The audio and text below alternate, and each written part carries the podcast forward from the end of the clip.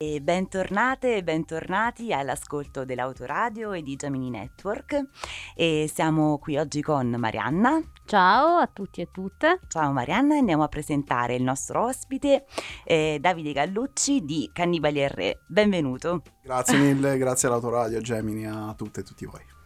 Allora, ehm, partiamo con eh, appunto que- questa intervista ehm, parlando di Cannibali e Re, no? che è un progetto divulgativo di rinnovamento di un, della narrazione storica. Eh, attraverso la vostra pagina voi raccontate la, la storia delle soggettività oppresse, eh, condividendo contenuti che vanno al di là della storia ufficiale, di quella narrata eh, raccontando, cercando di raccontare una storia altra eh, che è molto apprezzata e molto eh, ricondivisa anche dai, dai vostri lettori. Eh, dalla vostra pagina le prime pubblicazioni poi eh, con CR Edizioni, eh, l'almanacco di cronache ribelli, ehm, come dite voi stessi un nome che fa perdere un po' le coordinate, no? e, e poi un copioso numero di lavori successivi. Da dove nasce il, il vostro progetto eh, che voi stessi definite concretamente utopico e da dove nasce il bisogno reale, la necessità di una narrazione altra della storia? Uh, allora, Cannibali Re, che è diciamo la prima denominazione che noi assumiamo, che poi è semplicemente rimasta il nome della pagina Facebook, no? dal quale poi si è sviluppato appunto CR Edizioni, perché siamo, cioè, siamo sempre noi fondamentalmente, Cronache Ribelli, eh, è nato nella primavera del 2016 nacque da un, un, incontro tenutosi qui, tra l'altro al Caffè Morlacchi, quindi in un posto ben riconoscibile di, di Perugia, ehm, da un incontro di un gruppo di giovani che volevano fondamentalmente, appunto, come, come avete detto giustamente voi, ehm, rinnovare quella che era un po' la divulgazione storica, cioè raccontare un tipo di storia diversa che non è che non viene raccontata, ma spesso non viene diffusa, il che fondamentalmente ne mina alle basi, no? quello che è il eh, secondo me dovrebbe essere il, anche il ruolo della storia, ossia quello di formare coscienze, di formare uno spirito critico, eh, di formare, fonda- di creare appunto un tipo di immaginario che aiuti poi eh, a leggere il presente, ehm, insomma. Uh, sperabilmente il futuro, anche se, se, è sempre molto difficile. Um, la, la, storia che abbiamo fatto, no? questo non serve aver studiato storia, non serve essere dei, degli accademici, ma l'abbiamo fatta tutti storia, no? alle elementari, alle medie, alle superiori. È una storia che racconta dei, dei grandi capi di Stato, degli imperatori, dei re, dei presidenti e via dicendo. È una storia che quindi spesso e volentieri taglia, taglia fuori tutta quella che è stata uh, la lotta per l'emancipazione delle masse, non solo delle masse dei gruppi più marginalizzati, che poi fondamentalmente è la, la, la nostra storia. Noi ripetiamo un concetto molto fondamentale. Siamo nati, senza speculare sull'età, ma insomma, tra gli anni 80 e gli anni 90 e, ehm, se fossimo nati un secolo prima, probabilmente saremmo stati eh, nelle trincee della Grande Guerra, ma eh, non è un modo di dire, è semplicemente il fatto che la maggior parte degli esseri umani, uomini e donne vissuti, gli uomini nel caso delle trincee magari, sono son andati a finire sicuramente nelle trincee, non nel, nelle retrovie a spostare pedine, no, eh, causa, causando insomma migliaia di morti. Eh, se fossimo nati 700-800 anni fa saremmo stati servi della gleba, se fossimo nati boh, 3-4 mila anni fa, schiavi, non so quale regione, ma per dire che fondamentalmente la storia delle masse è una storia spesso messa in ombra o comunque non raccontata ehm, da parte di chi si occupa di storia.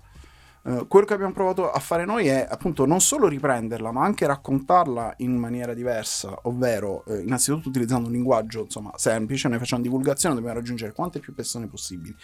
Eh, possiamo dire di esserci in parte riusciti, mm, pensiamo sempre di poter far meglio ovviamente, ma noi abbiamo avuto durante i primi anni, quando insomma, mm, cito i primi anni per tenermi semplicemente al discorso divulgativo, abbiamo iniziato appunto con la pagina Facebook Cannibali e Re, eh, uno dei, diciamo, dei, dei, riscontri che a noi ci motivava maggiormente eh, sul social era chi diceva guardate, io non ho mai aperto un libro di storia, ho la terza media, però seguo i vostri post e grazie a voi ho iniziato magari a leggere il libro che suggerivamo. No?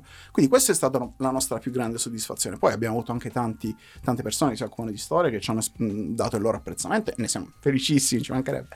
Però ecco, quello è stato il nostro grande successo, perché persone che effettivamente non si interessavano alla storia, ma perché magari la storia non parlava di loro semplicemente la ignoravano con, col danno, con tutto ciò che ne consegue nell'ignorare la storia, o almeno questo, questo lato della storia.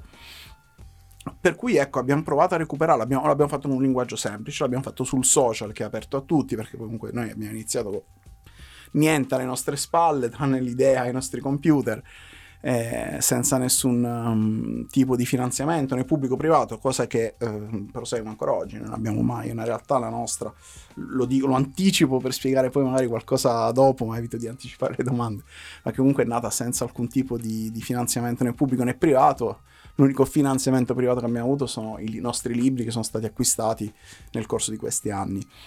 E questa, questo lavoro che appunto come dicevo è iniziato su Facebook con Cannibaliere e fondamentalmente dopo alcuni mesi in cui sì era un progetto che cresceva abbiamo avuto un'esplosione social che ci ha portato poi a interrogarci. Siamo nel, a cavallo tra il 2016 e il 2017 sulla possibilità effettivamente di trasformare il lavoro editoriale in qualcosa in più perché appunto volendo fare divulgazione la divulgazione ha per sua stessa essenza la necessità di arrivare a sempre più persone e quindi è ovvio che comunque rimanere su quel social eh, ci limitava, continua a essere ancora oggi una parte fondamentale, ma da questo principio noi abbiamo allargato tutto quello che è il nostro lavoro e il primo passaggio è stato poi tra l'altro un anno dopo, quindi a cavallo del 2017-2018, la decisione di pubblicare un libro. Quindi trasformare la carta stampata, i nostri post, il nostro social, in un lavoro con, con carta stampata. E, ehm, e quindi là si poneva poi anche si poneva tutta un'altra serie di, di questioni, no? ehm, perché per noi non si è trattato soltanto, insomma, eh, di creare un, un, un libro, un, pro, un prodotto, ma di proseguire appunto sulla carta quello che era stato tutto un processo iniziato due anni prima. E allora rimaniamo sul tema delle pubblicazioni. Allora, noi vediamo come in Partigiani contro la resistenza oltre la narrazione istituzionale eh, si cerca di restituire no, la, la, lotta partigiana il ruolo che le spetta, eh, tornando a raccontare appunto la, la resistenza come un'esperienza radicale eh, che eh, in profonda dis- discontinuità con il resto della storia eh, e questo lo fate anche cioè, ra- mm, soprattutto raccontando le storie no, di 50 partigiani e partigiane che eh, quella storia l'hanno scritta scritta.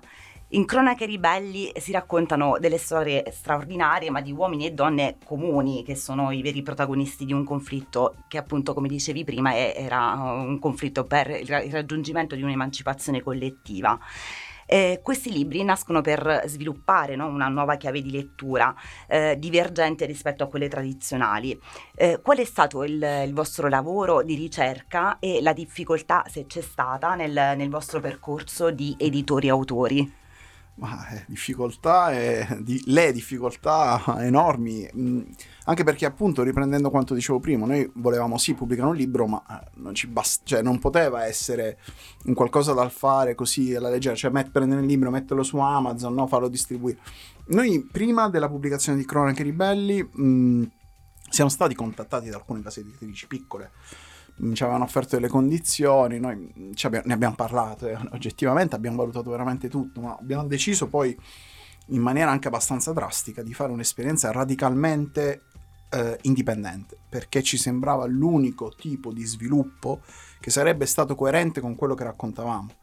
Cioè appunto parlare, fare diciamo, dei bellissimi discorsi, ma se poi nella pratica si, eh, non si segue no, il tracciato di cui si predi, in cui si che si predica, che si racconta, secondo me si fa poco.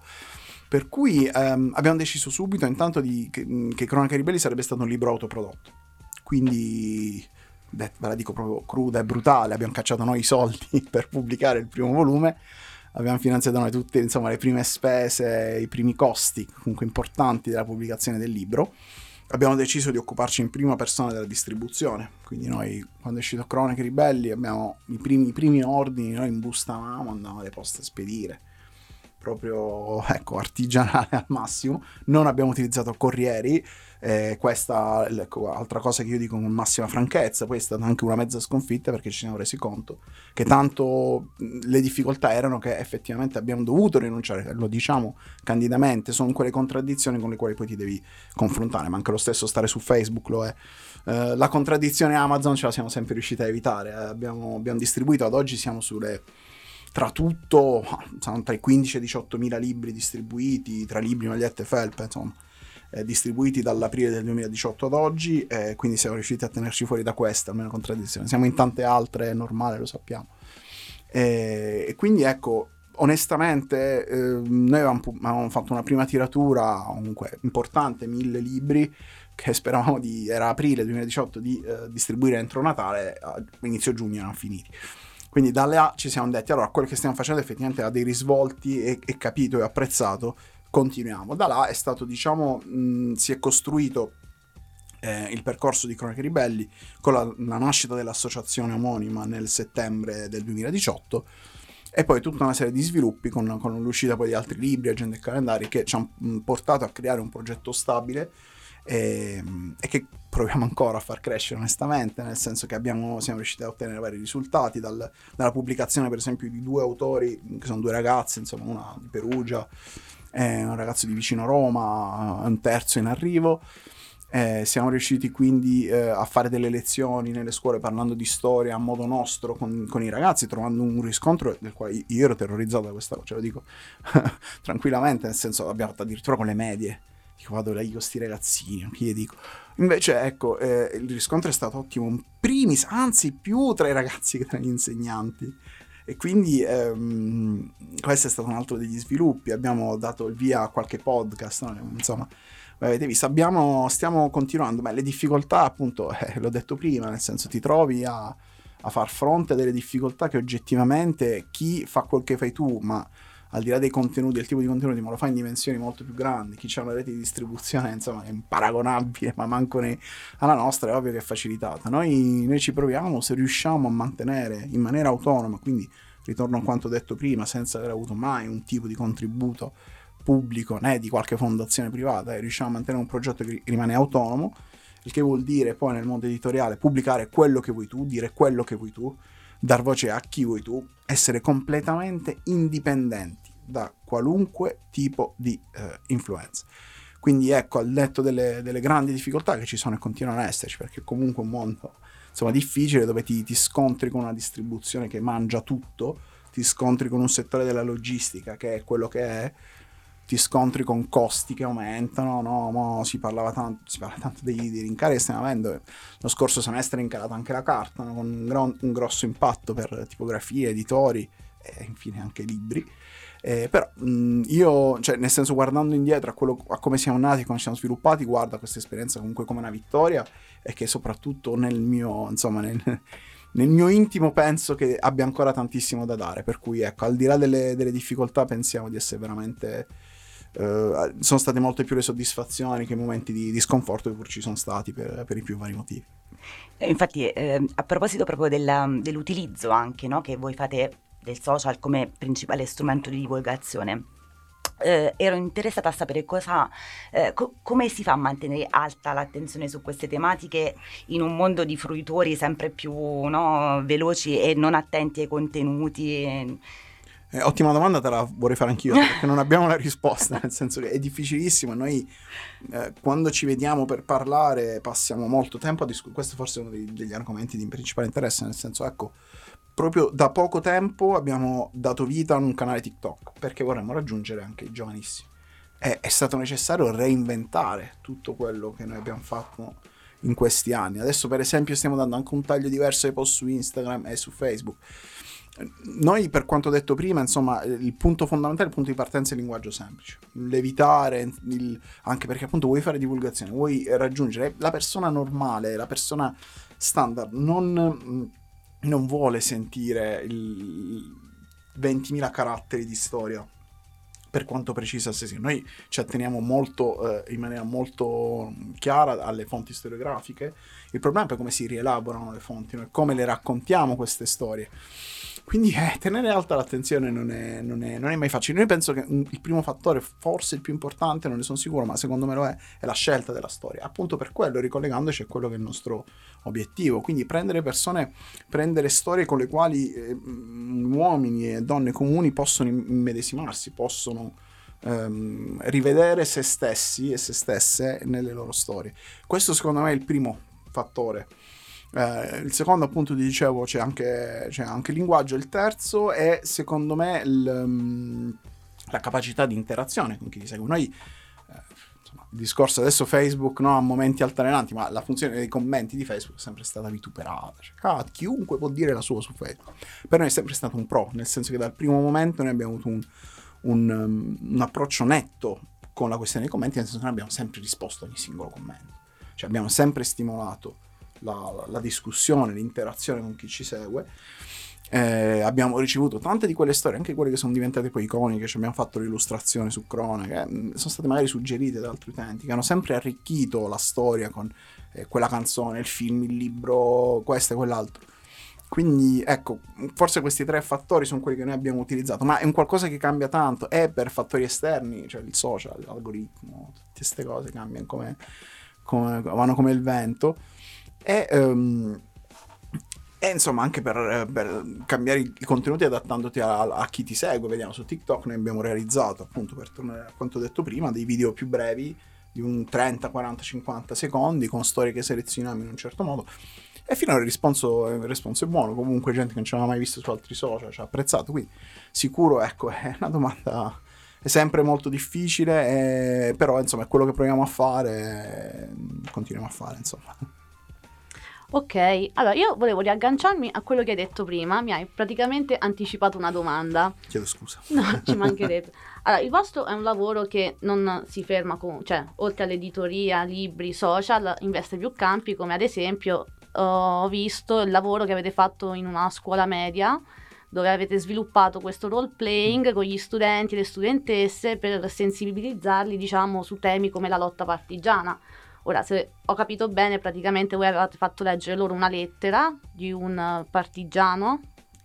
Mm, Nì, nel senso noi avevamo parlato, ho fatto una piccola introduzione, mm-hmm. tentiamo di essere il meno frontali possibile, quindi avevamo fatto una piccola introduzione sulla resistenza, mm-hmm. poi avevamo continuato a sviluppare questo discorso tramite eh, la visione del film Il Partigiano Johnny, quindi okay. per far capire, per smontare quella che sono un po' i luoghi comuni, ma anche quelli più istituzionalizzati, non dico quella dei, ah, i partigiani criminali, anche uh-huh. semplicemente il fatto che sì, c'era questa grande resistenza dove tutti si volevano bene, dove no, il nemico era solo. Cioè, abbiamo provato a, provato a far uh, interagire i ragazzi proprio con quella situazione, no? ponendosi un po' nei panni dei, dei partigiani. Esatto. Scusami, te la, te la concludo no, così. No, sì, sì. E quello che abbiamo fatto dopo è dopo aver fatto un po' ricreato queste esperienze e aver chiesto a loro di scrivere una lettera senza aver letto nessuna lettera prima. Ah, ok, allora avevo capito male. Eh, abbiamo quello che è stato il risultato interessante è che poi le abbiamo confrontate con vere lettere della resistenza e i due, cioè dei ragazzini di 12 anni di Casarza Ligure eh, avevano scritto parole molto simili a quelle dei veri partigiani che nell'inverno del 44 no, magari stavano per andare a morire, erano partigiani che erano stati catturati, questo era il roleplay, no? tu ti immagini in questa situazione, non solo un partigiano, un partigiano che è stato catturato e che quindi sa quale sarà più o meno il suo destino. Ed è stato sconcertato, ma questa è una cosa che ha sorpreso noi per primi. Noi, noi, noi non volevamo neanche ottenere quel risultato. Cioè, noi abbiamo detto, ma vediamo che esce fuori. Quando ci è arrivata questa cosa, che siamo tornati, eravamo lì in Liguria, torniamo a casa con Matteo, guardiamo, tipo, Vabbè, quindi effettivamente allora funziona. E questo è stato uno dei. Insomma, poi scusa, ti ho tagliato la domanda. No, no, no, la mia, la mia, domanda era questa: che risposta avete, avete, eh, avete avuto dagli esatto, studenti, esatto, dalle studentesse, così fu, giovani comunque? Fu straordinaria, aveva, era una seconda, no, secondo o terza, non mi ricordo se era secondo, no, era terza media, no, comunque la risposta fu, fenomenale. E ho avuto l'opportunità di rifarlo anche a Crotone, che è la mia città, no? In pieno sud, in un contesto difficile, in un contesto dove spesso c'è veramente un rapporto ancora più conflittuale con l'istituzione scolastica e io cioè siamo usciti poi abbiamo fatto questa lezione che era, non era una scuola perché era un evento insomma diciamo a parte e quei ragazzi alla fine mi cioè, mi sono venuti a parlare, mi hanno chiesto informazioni e che ho fatto? Io non è che ho qualche formula magica, ma semplicemente si parlava di riforma agraria, che questo è un argomento, una rottura di... cioè, capito? La riforma Gullo del 49-50. Però che cosa abbiamo fatto? Abbiamo ricollegato la storia della riforma agraria con la storia di quel territorio. Cioè, io poi ovviamente avevo il vantaggio di conoscere quel territorio, ho detto, oh, li vedete quelle... Mh, il modo in cui è fatto il marchesato, no? che la eh, la grande pianura che sta insomma a nord eh, di Crotone. Eh, perché così? Perché ci sono quelle piccole case una a fianco all'altra, spesso ormai diroccate, abbandonate? Perché la suddivisione della, della terra, della riforma agraria e via dicendo. E ragazzi, alla fine sono stati interessati. Sono stati interessati utilizzando tra l'altro un film, sì, che riguardava che era quello su Placido Rizzotto, che comunque si batteva appunto per questa questione, eccetera, eccetera. E anche lì, ragazzi, alla fine, cioè, con alcuni ancora ci si sente perché cioè, ci hanno detto: questi non è il, la, la, lezione frontale, è un qualcosa di diverso. Poi lezioni che, mh, mm, torno un attimo indietro, noi iniziavamo sempre chiedendo ma ti piace la storia? Sì, no, perché? E spesso e volentieri qual era la risposta? No, perché tanto pare di gente che è morta mille anni fa, 500 anni fa, 100 anni fa, 50 anni fa, ma a me che me ne frega. Perché giustamente io con co De Gasperi, con, Giu, con Giulio Cesare, con l'imperatore Carlo, ma che ci devo fare? Mm, e per cui ecco, noi abbiamo provato invece a capovolgere, a parlare di loro, perché poi quelle storie che raccontavamo potevano benissimo essere le storie dei, dei loro nonni, no? Allora, in Calabria ovviamente funziona di più perché la riforma agraria noi, per noi ebbe un impatto enorme, no? A Casarza, sempre là in Liguria, sono al confine tra le province di Genova e La Spezia, finita l'esperienza dicevano ma sai che mio nonno era il comandante della brigata partigiana e quindi recuperi quella storia di famiglia che per forza di cose sarà una storia più interessante no? che si sentirà più propria questo ovviamente non vuol dire che non si debba conoscere il resto della storia ma che bisogna anche capire come, come strutturare soprattutto come creare un metodo della, della, della conoscenza storica, della, dell'utilizzo anche stesso della storia, più che semplicemente farcire i ragazzi e le ragazze con nozioni, spesso che poi rimangono fino a se stessi o vengono semplicemente eliminate dopo l'interrogazione. Sempre rimanendo no, su, questa, su, questa, linea no, di questo rapporto che avete instaurato anche con un pubblico più giovane, fra le vostre pubblicazioni anche, c'era una rivolta, volume 1 e 2, che va invece ad approcciarsi a un pubblico ancora più piccolo, diciamo, no? dove cioè libri dove la narrazione storica è affiancata a delle immagini. Quindi, come vi... Come, eh, quello è stato probabilmente il libro più difficile da scrivere per me, eh. ma di gran lunga. Cioè, per me è quasi impossibile. Lo dico, cioè, eh, um, lì c'è questo discorso portato all'estremo, semplificare al massimo il modo in cui racconti la storia, ma allo stesso tempo sottolineando ciò che vuoi porre in evidenza ciò che vuoi che un ragazzino, noi lo consigliamo a partire dai 5-6 anni, c'era una rivolta, il, messaggio che tu vuoi lasciare a un, a un bambino o una bambina così giovane. Quindi ecco, quello è stato per me veramente forse il libro più impegnativo da scrivere. E, ehm, l'idea, insomma, ecco, c'era una rivolta, effettivamente lo riassumo in breve, sono 40 storie per bambini, al quale ciascuna storia abbiamo affiancato una, un'illustrazione per, per colorarla, perché è ovvio che è un canale di, di interazione con la storia che vuoi fare col bambino è quella, fagliela colorare, perché poi colorandola un po' no, la, diventa anche un po' sua, la personalizza, pensiamo che ognuno, adesso ci sono, siamo, insomma, il primo è finito, quindi abbiamo 800, c'era una rivolta che girano, perso, 1000 scusami, c'era una rivolta che girano nelle, nelle case di, di, bambini che hanno colorato, hanno il loro, c'era una rivolta e quelle storie speriamo che rimangano, sono quei ricordi che noi abbiamo, no? Che ti formano, che ti ritornano in mente magari quando, quando pensano a qualsiasi questione della tua quotidianità in età adulta. No? Speriamo, questo è quello che io, io, io mi auguro personalmente. Uh, per cui sì, è, il, è, quello che abbiamo provato a fare con, con C'era una rivolta. Uh, mh, vediamo come si svilupperà questo, questo, quest'altro filone. Adesso, ecco, uh, abbiamo creato il volume 2 al momento su questo fronte siamo, siamo, un attimo fermi perché appunto non ci va di fare ogni anno, c'era una rivolta e siamo sempre lì a tentare di mh, elaborare forme nuove anche per, per, per, appunto, per parlare anche con un pubblico così giovane.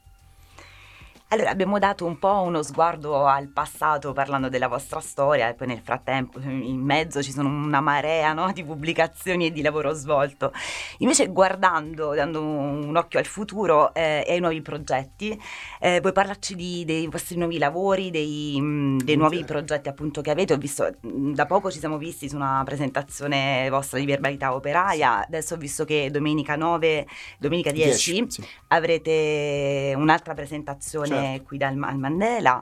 Insomma, eh, adesso c'è la prevendita che è, terminata, ma dal 16 marzo comunque c'è la prevendita di Cronache sì, Ribelli 3, quindi insomma è, è bello carico no? anche questo periodo. Be- bello carico.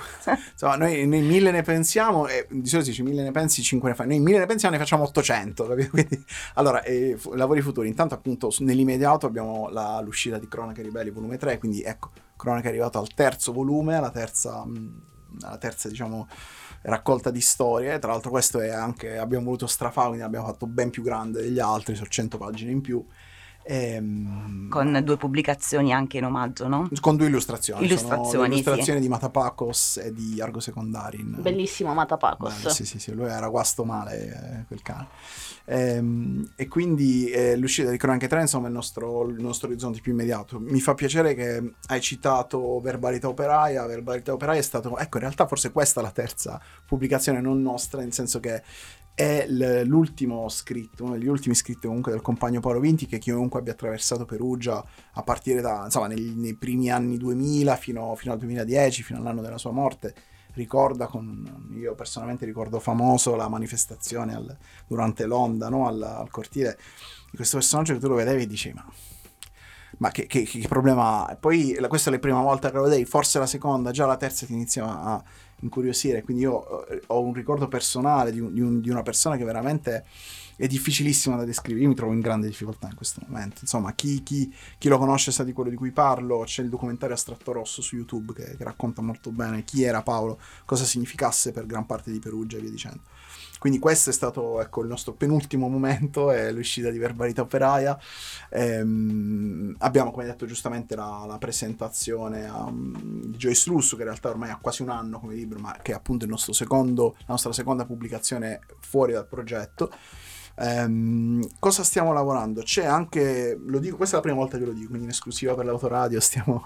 Grazie. Stiamo, Grande. Stiamo ripubblicando, ed è il primo, diciamo, classico che pubblichiamo noi, eh, Diario di un disertore di Bruno Misefari, che era un anarchico calabrese e che ha scritto una delle più importanti opere di eh, antimilitarismo italiane, che è appunto Diario di un disertore, in realtà è quasi pronto, quindi probabilmente settimana prossima lo mandiamo in stampa. Il primo caso, ecco, abbiamo recuperato un classico e lo stiamo come un editore grande, grosso, di una nuova collana. Noi diciamo il nostro, insomma, il nostro primo libro classico che stiamo pubblicando.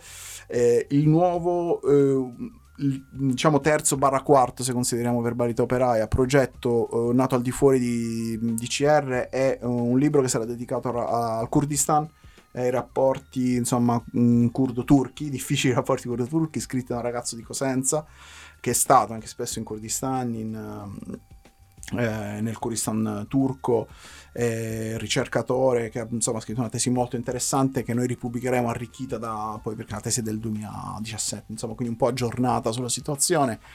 E, e, soprattutto quello che in realtà al di là delle singole pubblicazioni per quanto è importante pensiamo sia l- lo sviluppo maggiore che stiamo facendo sto lavorando io personalmente in questi mesi è la creazione di una rete di distribuzione indipendente in tutta Italia quindi fondamentalmente cosa vuol dire? Cosa che in realtà abbiamo sempre fatto, ma adesso stiamo spingendo all'inverosimile, cioè eh, vuole dire nel momento in cui tu non hai un distributore, nel momento in cui tu um, non neanche utilizzi i classici canali di distribuzione, diventa ehm, fondamentale creare una rete di distribuzione indipendente che vada a toccare le librerie indipendenti, quindi stiamo sempre fuori da catene, Feltrinelli, Giunti, Mondadori, eh, gli spazi sociali, i centri sociali, le associazioni, gli spazi culturali, al fine di creare appunto un, una nostra rete di distribuzione che ci permette di continuare a essere indipendenti, sempre tenendo quella coerenza no? che, di, cui parlavo, di, cui parlavo, all'inizio. Mm, è lavoro, un lavoro grande, insomma, impegnativo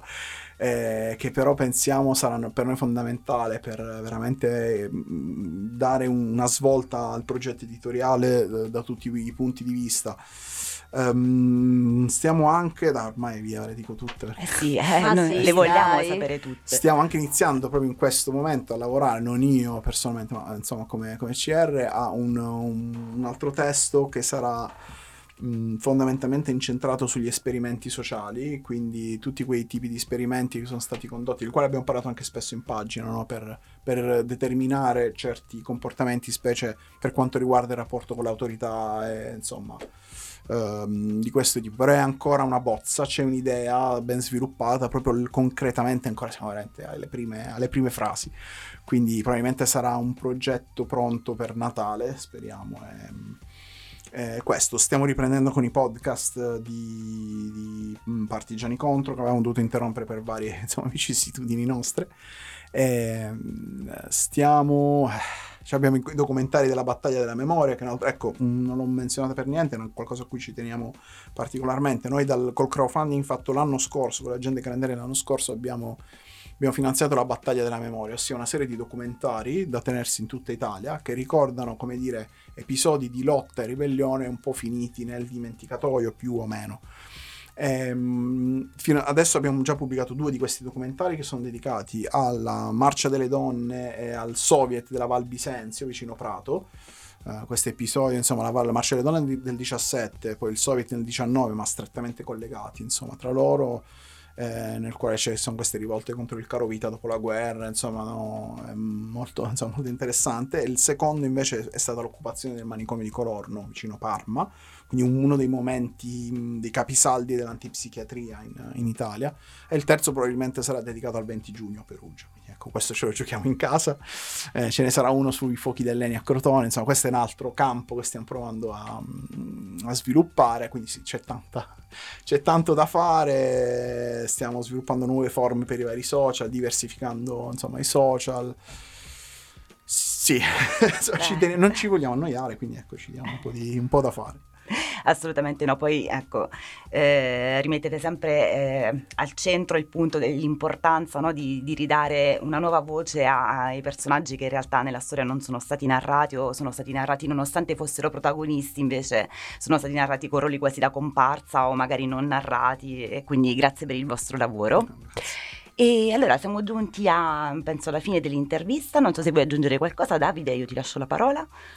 No, vabbè, insomma, ringrazio l'autoradio perché ecco, l'avevo sempre vista dall'altro lato, cioè un ascoltatore di questo e di quel programma, adesso mi trovo qui mi è sempre una, una bella soddisfazione. No, ringrazio veramente voi per, per, l'interesse, tutti coloro che ci hanno ascoltato, soprattutto tutti coloro che hanno supportato. Noi certe volte, io mi sento a volte un po' prolisso quando alla fine di ogni post in cui parliamo delle pubblicazioni diciamo grazie a tutti voi che ci avete supportato, che sembra la solita pecionata, ma che vuole questo? No, in realtà è vero perché noi, cioè, eh, Mario Rossi che oggi compra il libro a Udine, eh, ci permette di andare avanti, nient'altro, quindi rinnovo, ri, sfrutto l'autoradio per rinnovare questo ringraziamento veramente a chiunque abbia contribuito alla crescita di, di questo progetto. Noi proviamo a fare sempre, insomma, finché si riesce a fare il meglio. Quindi grazie ancora a tutti quanti. E questo vale anche per noi perché l'importanza di avere de, de, degli e delle utenti no? attente a queste tematiche vale anche per le radio indipendenti eh certo. quindi ci ritroviamo diciamo sui, sui, punti in comune. Allora quindi ringraziamo Davide Gallucci, grazie mille grazie. Marianna per grazie. aver uh, intervistato Davide e uh, vi ricordiamo che uh, l'intera intervista la potete ritrovare sull'autoradio.net, su gemininetwork.it e, mm, e su tutti i nostri canali social. Grazie per averci ascoltato.